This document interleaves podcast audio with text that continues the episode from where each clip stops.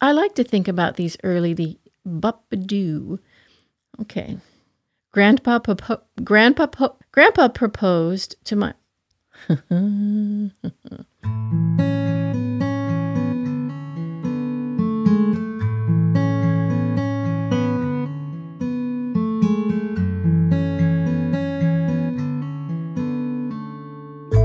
From Boogie Boogieland Media, this is On Carlson Drive, a dusty little dirt road of memories from the wit and whimsy of Wendy Bonifield.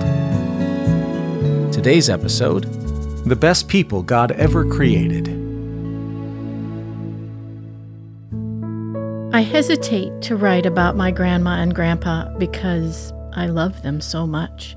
They meant so much to me in my growing up years. Such an amazing example of love, of generosity, kindness. I don't think I have ever heard my grandparents say an unkind word about anyone, ever. Even when my grandmother would tell me stories about difficult times in her life or those around her, she never spoke unkindly about others. At the end of my grandmother's life, when she could no longer communicate or care for herself, my grandpa never left her side. He was there with her, talking to her, caring for her until the end. Every time I walked into their house, I was greeted with joy and love. My family moved a lot.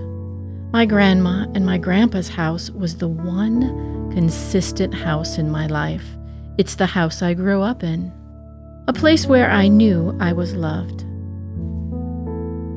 I am not a good enough writer to capture these two people. Anything I write will only be a faded shadow of how I feel about them, about how wonderful they were and what they meant to me. Hmm, maybe I'll simply give you a little bit of their story instead.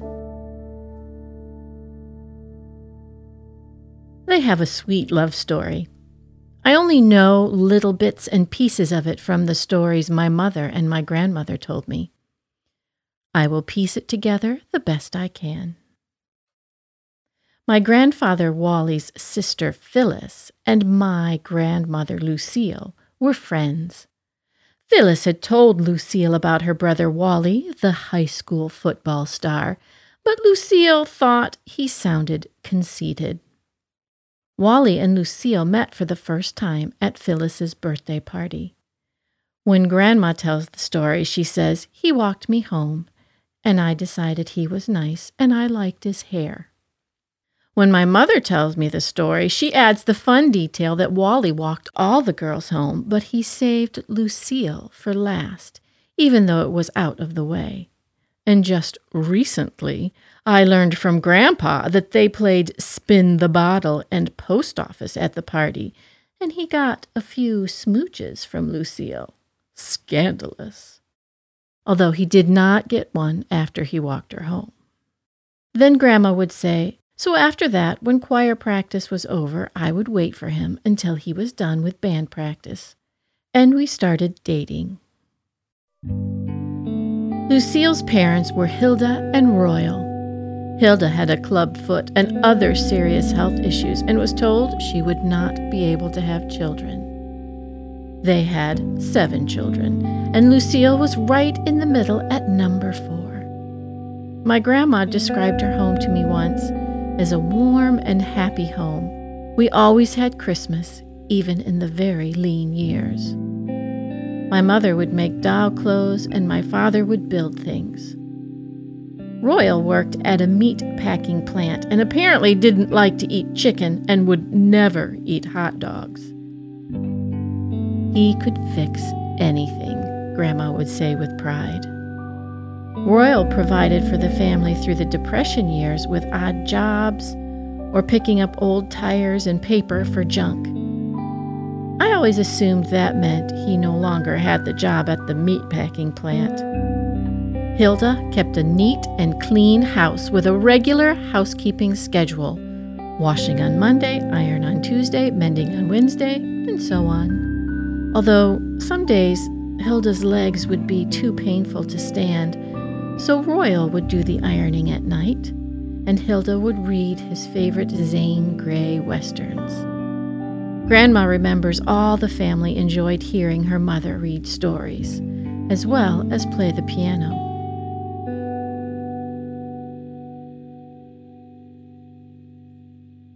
During the Depression years, the family lived in the basement of her grandmother Eda's house. Eda sounds like a wonderful character to me. Eda had three husbands. She was a businesswoman in a time when women were supposed to be quiet and do the laundry. Her first husband, Lester, worked for the city, building roads. He was injured on the job when he was hit in the head by a rock. After that, he was unable to work. He is remembered as kind and always sitting with his dog. I believe he did much of the caring for the children. After Lester passed away, she married her business partner, and when he died, she married a photographer named Mr. Pike. That's what my mother remembers calling him, Mr. Pike. My grandma described her grandmother. She was not stingy or miserly, but she was a good businesswoman. She would help people out, but she expected to be paid back. However, it sounds like she took care of her own. During the Depression years, Grandma's aunt lived in the back apartment of the house. Eda lived on the main floor, and Grandma and her family lived in the basement.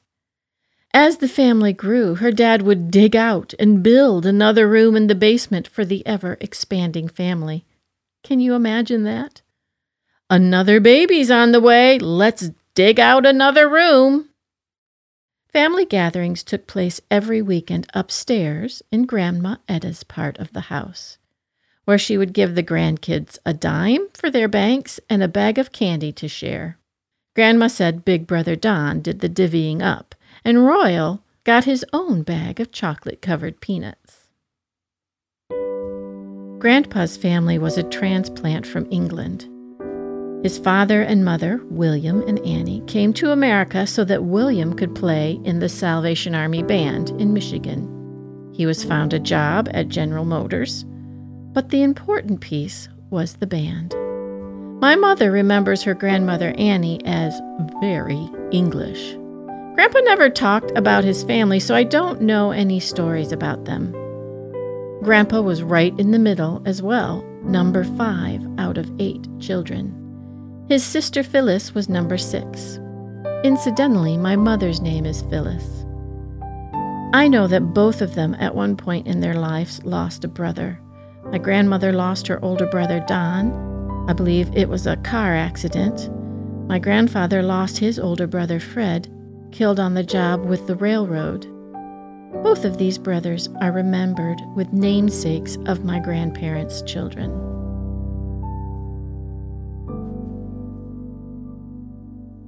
Grandpa proposed to my grandmother while my grandmother was still in high school.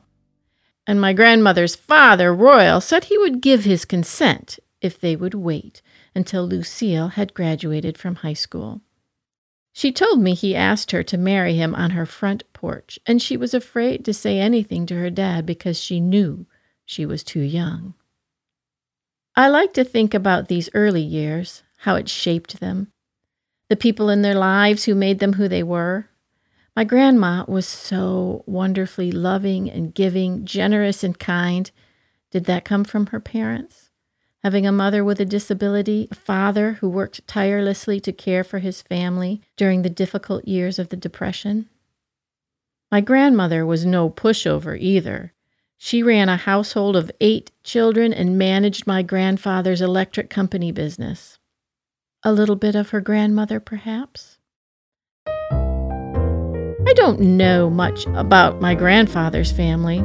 His fun loving, jovial spirit seems a little incongruent with the stereotype of very English. There had to be some practical jokers in there somewhere. For my grandpa might reach out and kick you on the hiney as you walk by with the exclamation, My foot slipped! Or if you ask him to pass you a roll, be prepared to catch it.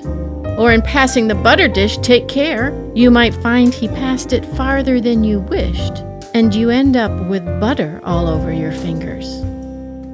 Also, be careful of that hot spoon after he stirs his coffee, for he will place it on your arm for a quick little burn, and if you're not watching, you might end up with an ice cube down your back.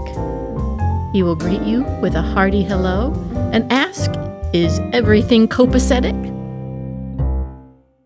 Grandpa worked as an electrician for Buick and then started his own electric company. My mother is the eldest of their eight children, and she remembers going to sites with her father and helping to wire a house. Of course, she tells me the boys went more often, and my Uncle Fred became an electrician, worked with his dad, and eventually took over the business when my grandfather retired. My mother talks fondly about the house she grew up in, the house on McDonald Street, a little three bedroom house where she shared a bedroom and apparently everything else with her sisters, Linda and Nancy. She would tell my sister and me how they would pool their money and buy clothes together.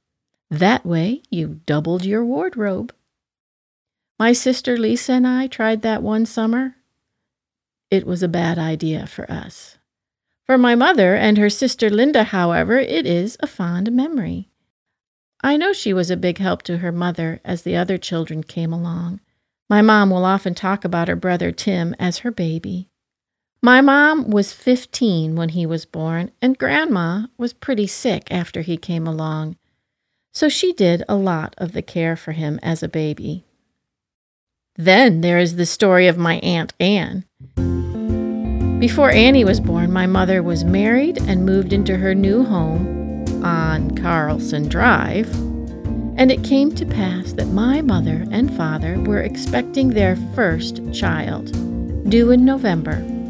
Also, my grandmother and grandfather were expecting their eighth child, due in November. My dad, Dallas, and my grandfather, Wally, played together in the Salvation Army Band, and on this weekend in November, they were away on a band trip when a phone call was received. The person on the line asked for Wally, saying, Congratulations! The baby was born. All thinking that congratulations to Wally for being a grandfather, and really the call should be for Dallas. But no, it's for Wally because he is a father once again. They really hadn't told many people about the baby, so everyone was very surprised.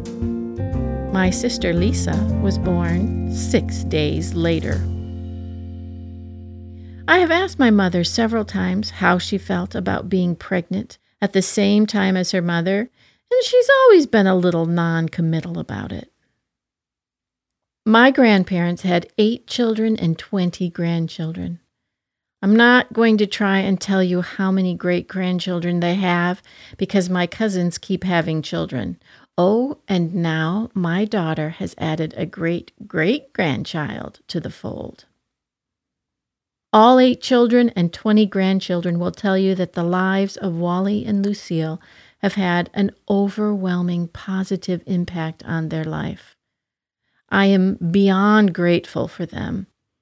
Grandma never forgot a birthday or anniversary. When my children came along, she never forgot about them. She had a way of making me feel special, even in the middle of a crowd. Grandma has been gone now for a few years, and I miss her very much. Grandpa is 98 years old. He keeps his cornet right next to his chair so he can pick it up and play it whenever the mood strikes him. Each night before he goes to bed, he prays for each one of us by name. Truly, these are the very best people God ever created.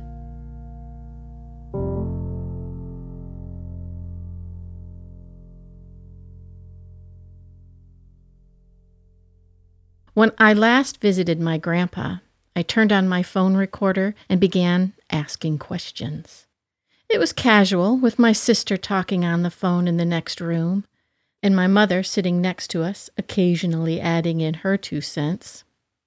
Every once in a while, you will hear the voice of my sister or the air conditioner coming on in the background. We left my mother's voice in there.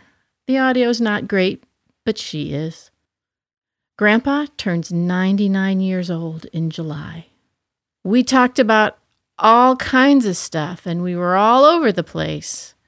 So join us in the living room and listen in. So I'm thinking back, Grandpa, you were 19 when Pearl Harbor was bombed.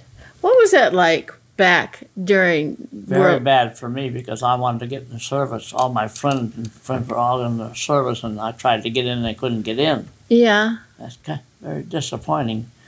But as it worked out, it was the best thing that happened because I, I got married, and I started having kids, and I was only just 20 years old when I got married. So, And she was only 18. but were you married before Pearl Harbor? Pearl Harbor was 41, and we were married in 42. One Okay. year, yeah. I was going to go to the Marines. Right. Yeah. And then you couldn't go because something about your ear. Yeah, yeah.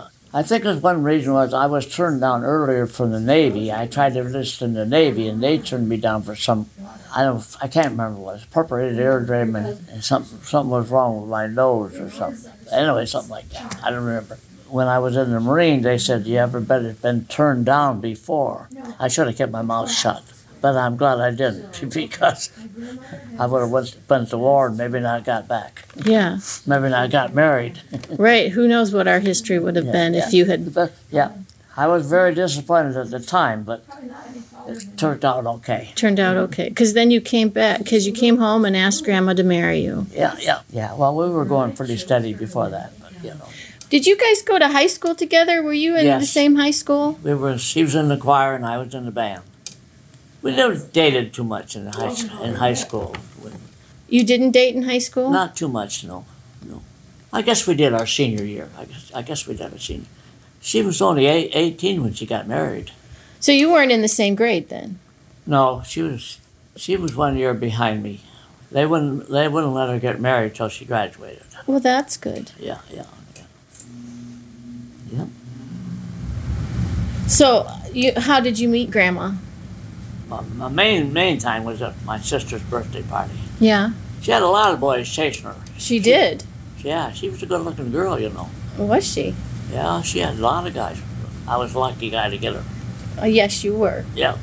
the, uh, the best thing that ever happened to me in my life was to, to marry her. She's a wonderful lady. 74 years together. That's pretty good. Yeah. And I don't think we had a hardly, hardly had a fight. Well, we might. I got a little disagreements at times, but A few, maybe. you know, we had some tough times. You did. What were some of your Well- tough times? Uh, Buick, Buick was on strike, out of, out of a job sometimes. You know, What did you do when Buick was on strike? I I, I, I had a job in, in Saginaw, which was uh, about uh, 30, 30, 40 minutes away, and I hitchhiked there every day, every morning. And hitchhiked back. To come Wow. home. Stocked a store. It was a store. Yeah. my, my sister's husband was a butcher there, the butcher there, and he got me the job. Just while Buick was on strike. Yeah, yeah, just to get, I think I made twenty-five dollars a week. Oh my goodness. Yeah, that was it. How many kids did you have at the time? Hmm. I had two, two or three kids all the time. Yeah. We had a baby crib in the bedroom all the time. And For a long time. yeah, and a, and a small house. Yeah. The house on McDonald Street. I've heard a lot about that house. Yeah, McDonald Street, yeah, six oh nine McDonald. my, my, my, my, my address on Robin Street, where I was brought up, was thirty-five oh five, six oh nine McDonald, forty-four seventy-six Atherton Road. You know all of them. So, but the house on Robin Street, you guys lived. Was the, my my dad's parents Lived lived, on that street. street. Lived across the He street. lived, ac- uh, yeah, Art, Art lived across the street, yeah, a little, little apartment up there, yeah. yeah, yeah. And you and my grandpa, my Art Arthur, you guys worked in the same. He worked at the Buick and I worked at the Buick. Yeah, yeah. He was an inspector and I was a, I was an electrician when I when I know him. I used to be able to roam around. and I used to go and see him a lot, quite a lot. Yeah. Yeah, yeah, yeah, yeah. All right, Grandpa. Now tell me about playing football. Little Wally play- is what they called I played, you. I played a lot of sandball, sand, sand, spot, you know, in, in the yard and in the ground. And I, I, I couldn't get a uniform, so well, one of my friends said, went to the coach says, you know, you ought to get him a uniform. He's a good player. So finally, I got a uniform. Why couldn't you get a uniform? I was kind of small. You were too uh, small. Yeah. and anyway, you know, this guy said he's a good player. You get him. So I pla- I made the varsity my second year, and then the varsity second year, and then the third year I was a starter. My Oh. last year was a starter. Okay. I was a we call it halfback. With a quarterback, halfback, and two halfbacks and a fullback. Okay. Full, full. That's what we had back then. Quarterback, two halfbacks, and a fullback. So you were a halfback. I was a halfback. But but the halfback did most all the passing. The quarterback didn't throw like they do now. So you did the passing. Well, I done the passing. In my Thanksgiving Day ga- game that I played in 1939, I threw two touchdown passes. Oh, One to a, a fullback and one to a, I think it was an end. Yeah. And then we won that game over Central. Yeah. and then going to the football games, that was always a tradition on Thanksgiving. Day we played we played we You- played football on Thanksgiving, Northern and Central. Yeah, yeah. When I was In Atwood Stadium. That was the best part of my life was playing football. You like playing That's why- football? That's why I love it today. well, football always been interesting to be honest. When I even when I was younger, we used to play out in the fields and stuff like that. Just pick up games with your Pick friends. pick up, pick up games. Yeah, yeah. Actually, I was a pretty pretty good pickup player. You know, uh, that's how I happened to play football at Northern. They said he's a good player. Because you would play with your friends, Yeah. and then at yeah. school they were like, And "Hey, they- coach." They knew I was. They knew I was good. And they said, "Coach, you get him a get, get him a uniform." So I finally got a uniform. Yeah. All right, so you didn't have they didn't have like tryouts or anything. Not really. No. Of course, none of your boys really. Well, Uncle Don played football. Don played at Albion, Albion College. Okay, You know, they played at Southwestern too. He started out at Southwestern High School. so he was a football player, but he the was other. a football player. He played. He played football in college. Yeah. I always remember when I was a little girl that it was always basketball. You would let us play, let the little kids play for a minute. We could play a game, and then it was okay. Now it's time for you guys to go, and so that we can play serious game of basketball. Every every every, every Sunday, Dallas would come over and we we played. We'd either play football or basketball. Right, Phil? He didn't come over to see Phyllis. He came over to play sports. right, Phil? That's what it seemed like. Yeah, yeah. What did you think when when Dallas showed up to uh, say hello to your oldest daughter? I always loved Dallas. He, he was always been a close. I was always close to Dallas. That's, we had some nice conversations. Yeah. I always say to myself, I was a pretty good football player. I was a pretty good horn player. Pretty, pretty good at that, but never great. Oh. well, you were a great grandpa. And I love the kids. Always had good time with the kids. We we never we played everything. Kick the can, merry-go-round, round the circle you go, and Kick the yeah that that little game you always played with us that would draw a magic circle on your back, you two eyes and nose, and yeah, yeah. a smile, and somebody gently taps. And hide and go seek in your house. That was always the best I game. suppose oh, that was a good time, especially on McDonald Street because we had little cubby holes up there in McDonald Street. You climb into, you could go from one bedroom to the other Oh, in a in a cubby hole, right, Phil? oh yeah. Yeah. We had two bedrooms up there, and I, I, I built bunk beds so we could all sleep. And the girls had one room, and the boys had the other. Three of us and four of them. But had to do something. No, had some place for the kids to sleep, right, Phil? Yeah. And we had fun up there too.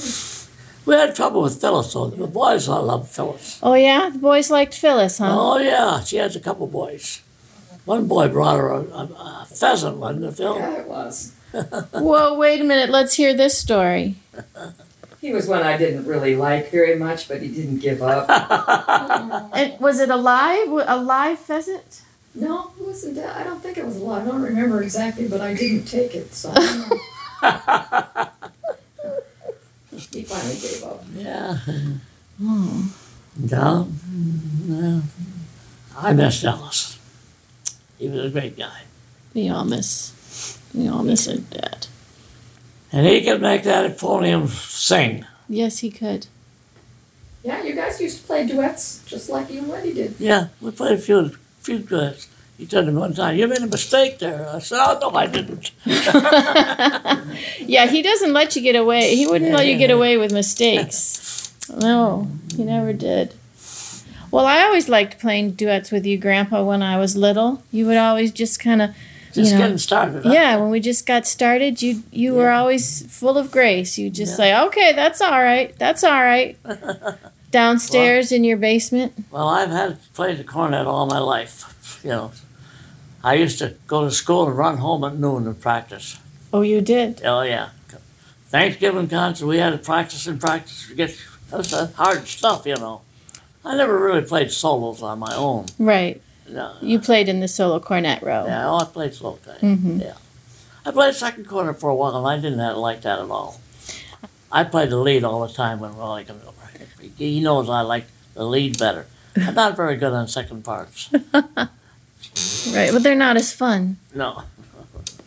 When you started to play, was your dad? Was it your dad who taught you to play your horn? Yeah, my dad always he always he loved to play.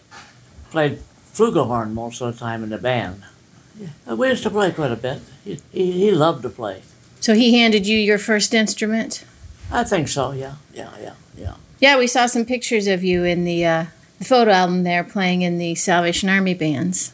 Well, I played 48 years in that band. Got a plaque in the other room for 48 years of service. I probably played under 10 or 15 bandmasters. Kenny Horton, Dick Holman, Max Wood, Wow. Purdy Smith. I played under Bernie Smith.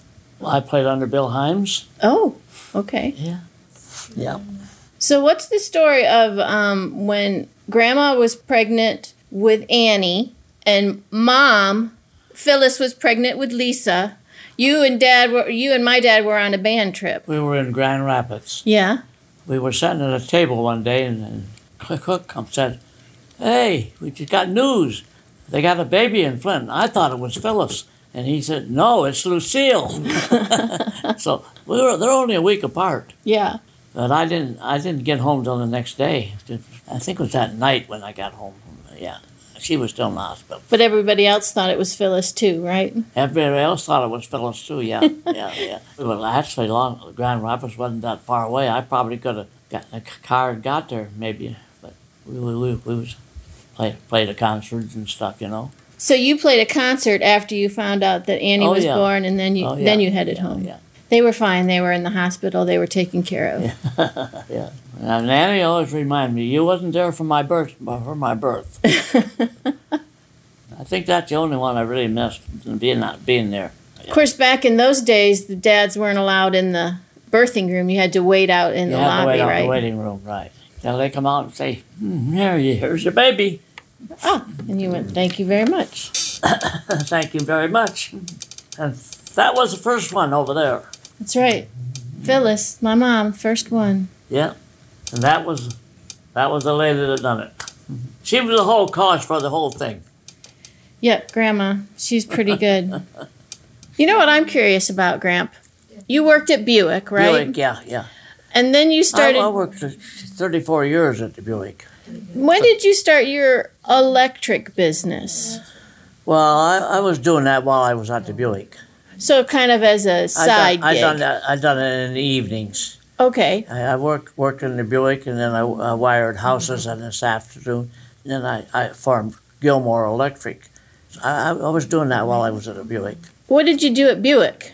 Well, I started out on the assembly line and that, but I gradually became a electrician apprentice, Okay. and then gradually became electrician. Worked in, the, actually, I worked in the foundry in the spring works where they made springs. Oh, okay. That's one of my first. That was the first job you had. first job I had was testing springs, see how much pressure they would take, yeah. and then I gradually became electrician. So that's where you learned your trade. Yeah. as an electrician at Buick. At Buick. Yeah, yeah. Yeah, mom tells me that she used to go out and help you sometimes. Oh yeah. I would be working in the evening, and she would bring one of the kids or something and bring my lunch to me while I was working, wiring houses. Yeah. I remember when I w- would come to your house, you and Uncle Fred would be up before the crack of dawn. Yeah. Well, we used, we we we like to get there be, before the plumbers and other people. That we like to get there. We don't we don't like the people who are around. Can't work with other people. You know. Yeah. You want to get your job done and get it done. And then Lucille's brother worked with me, Lee, Lee Uncle Lee. He was a great guy. Yeah. Yeah. And when I go on vacation, uh, he turned turned the business over to him, and he done a good job. So he would come out with you and Uncle Fred and And Fred started real early. Before he graduated, he was working with me. Right. Yeah. He took in in, in high school, kind of a like trade school, like you know. and He, he picked it up just like that. He learned on the job from you, right? Yeah, he learned on the job from me. He picked it up real quick. Yeah, Sure. Real quick, yeah. When I turned the business over to him, he took good care of it, and he he done a great job of that. But he's retired now. He Yeah. don't do any of it. He doesn't. He's he's a happy retiree. People will call him and oh, no, I don't know. I'm on. I'm he doesn't retired. do. Oh, okay. I'm retired. Yeah. But you sometimes would take out your other kids out there on the job sometimes oh too. yeah, well, they kid me now. You only paid me five cents an hour. What kind of jobs did you give them when when when you took them out on the job with you? Well, they could pull a Romex. Wait, what does that mean? Pull a Romex? Well, you drill a hole, Yeah. And you take the Romex and pull it through the hole Wire. from box to box to box. Okay. Yeah, yeah. Yeah, your garage was always full of all kinds of wires and little knobs and all kinds of things. wire nuts. Yeah. Yeah, you, things have changed, you know. We used to solder them, to twist them all up, solder them with a blowtorch. Yes. what do they do now? Now they just uh, twist them together and put them wire nuts on them. Oh, okay. It's high tech anymore. It's amazing. But I'm a simple guy. I don't, I don't, I don't go for all that stuff. I don't even cell phones. There's lots of things I could get, you know, tape movies or tape football games, but I, I just don't do it. I always think one of the things I always remember is God first, others next, myself last. Hmm. That's one of my things I always, Oh, I always think about that. That's good. God first, others next, myself. But, but you don't always do that. you always say yourself first. yeah. but that's that's what. It's not easy to do that. Yeah. Good words I to live by. Sunday school.